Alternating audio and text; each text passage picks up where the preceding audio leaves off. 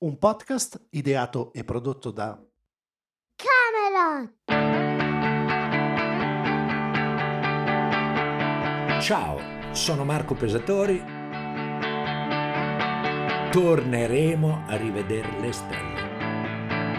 Da oggi faremo delle piccole riflessioni astrologiche, filosofiche, poetiche, psicanalitiche, anche un po' dada a volte. Quindi torneremo a rivedere le stelle.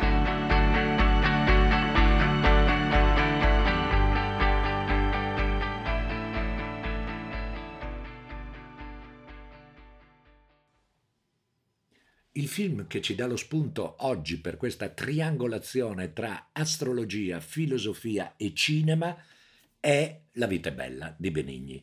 Eh, più che per la trama o per il, il regista, proprio per il titolo. La vita è bella, ma per voi la vita è bella, perché qui da un punto di vista astrologico proprio il mondo si divide in due. Chi ama la vita, si lascia andare la vita, sa abbandonarsi al piacere di vivere, e invece quelli che sono, come dire, un po' diffidenti, un po' sospettosi, che pensano che la vita sia qualcosa che nasconde sempre un tranello. Bisogna stare molto attenti alla vita perché può nascondere qualcosa e quindi è bene mm, misurarla a distanza, vederla a distanza, non accettare il suo inganno e non accettare l'immediatezza del vivere. Invece chi ha un bel Giove perché è Giove, il pianeta appunto del piacere di vivere, chi ha un bel Giove è pronto ad abbandonarsi, a tuffarsi, a lasciarsi andare nel flusso della vita. Quindi la vita è bella, se avete un bel Giove, sì, se avete un brutto Giove, beh, c'è un dubbio. Ma come facciamo a sapere se uno ha un Giove bello o un Giove brutto? Beh, dipende dagli aspetti, dalle angolazioni. Se voi avete un tema natale con un Giove che fa tanti aspetti, sestili, trigoni, cioè sontuoso, certamente amate la vita in tutte le sue forme e siete pronti a tuffarvi, a fidarvi del vivere. Invece chi ha un Giove nel proprio tema natale pieno di quadrature o opposizioni è appunto sospettoso, diffidente, spesso eh, queste tematiche di Giove sono collegate alla tematica abbandonica dal punto di vista psicologico e psicanalitico, no? se da piccolino qualcuno ha sofferto un trauma abbandonico può darsi che abbia un Giove eh, con delle lesioni e quindi ha paura che questa vita gli sfugga dalle mani o che le persone che ama eh, si possano, possano all'improvviso perdersi o sparire.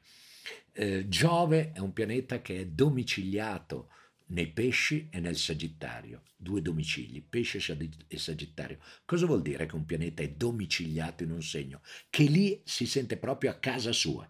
Il pesce è un segno gioviale. In che senso il pesce gioviale? È un Giove che ama la vita oltre i suoi confini e questo è Giove in pesci, amare la vita oltre i confini della vita stessa.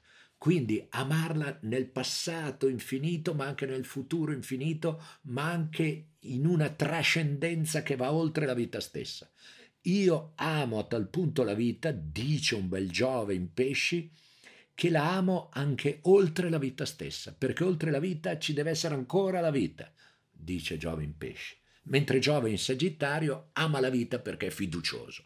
Amo la vita perché io ho fiducia nella vita. E perché ho fiducia nella vita? Perché io ho energia, sono forte, sono un avventuroso, sono un esploratore, dice Giove in Sagittario. Mi tuffo e non ho paura di tuffarmi nella vita, con immediatezza travolgente, anche invadendo e conquistando il terreno che ho davanti, anche se è irto di difficoltà. Più ostacoli ci sono, dice Giove in Sagittario, più mi piace.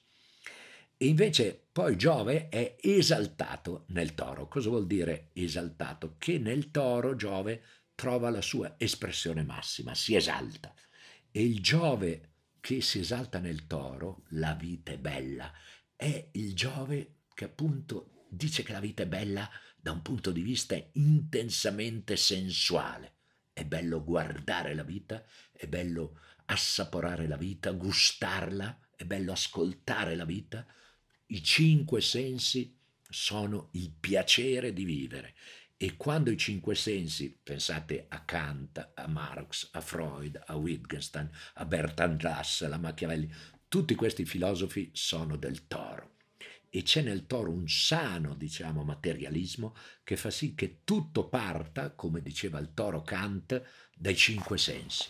E quindi Giove nel toro è il pianeta appunto di una sensualità assoluta la vita contro la morte, diceva lo psicanalista americano Norman Brown, e Giove è il pianeta che fa vincere la vita. Dice eh, Thich Nhat Han, il, il grande maestro vietnamita, a volte la tua gioia è la fonte del tuo sorriso, ma spesso il tuo sorriso può essere la fonte della tua gioia e Giove è il pianeta del sorriso. Anche in quest'epoca di ritiro, di solitudine, di mancanza di contatto sensuale, questo ritiro eh, fa sì che il gioviale comunque trovi il bello anche in una situazione difficile. Il gioviale è quello che è stato piantato dalla moglie, che non ha più la casa, che ha perso il lavoro, vive sotto il ponte, ma si sveglia mattino e dice quanto è bella quell'acqua del fiume che mi scorre davanti. Viceversa, chi ha un brutto Giove nel tema natale, vale a dire chi ha un Giove pieno di quadrature, opposizioni, dicono gli astrologi un Giove un po' massacrato, eh, avrà sempre quell'atteggiamento di distanza, di freddezza tra lui e la cosa, tra lui e il vivere. E quindi io lo chiamo un po' la teoria della tagliatella, cioè che un brutto Giove, eh, immaginate un bel piatto di tagliatelle come le fanno nel Montefeltro, magari anche con un po' di tartufo, e mentre la tagliatella si avvicina alla bocca, eh, chi ha un brutto Giove frena e la tagliatella gli dice ma perché non mi mangi?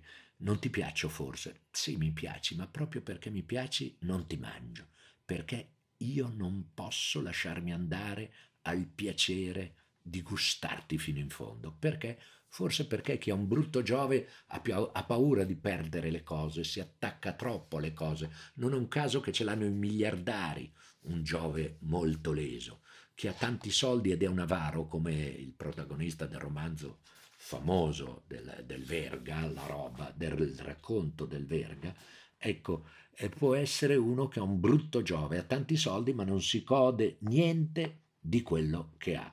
E quindi un buon Giove a tutti in quest'epoca del coronavirus che poi ci dà tanti spunti per reiterare, per riconfermare il fatto che comunque per chi ama la vita, la vita è comunque sempre bella. A domani.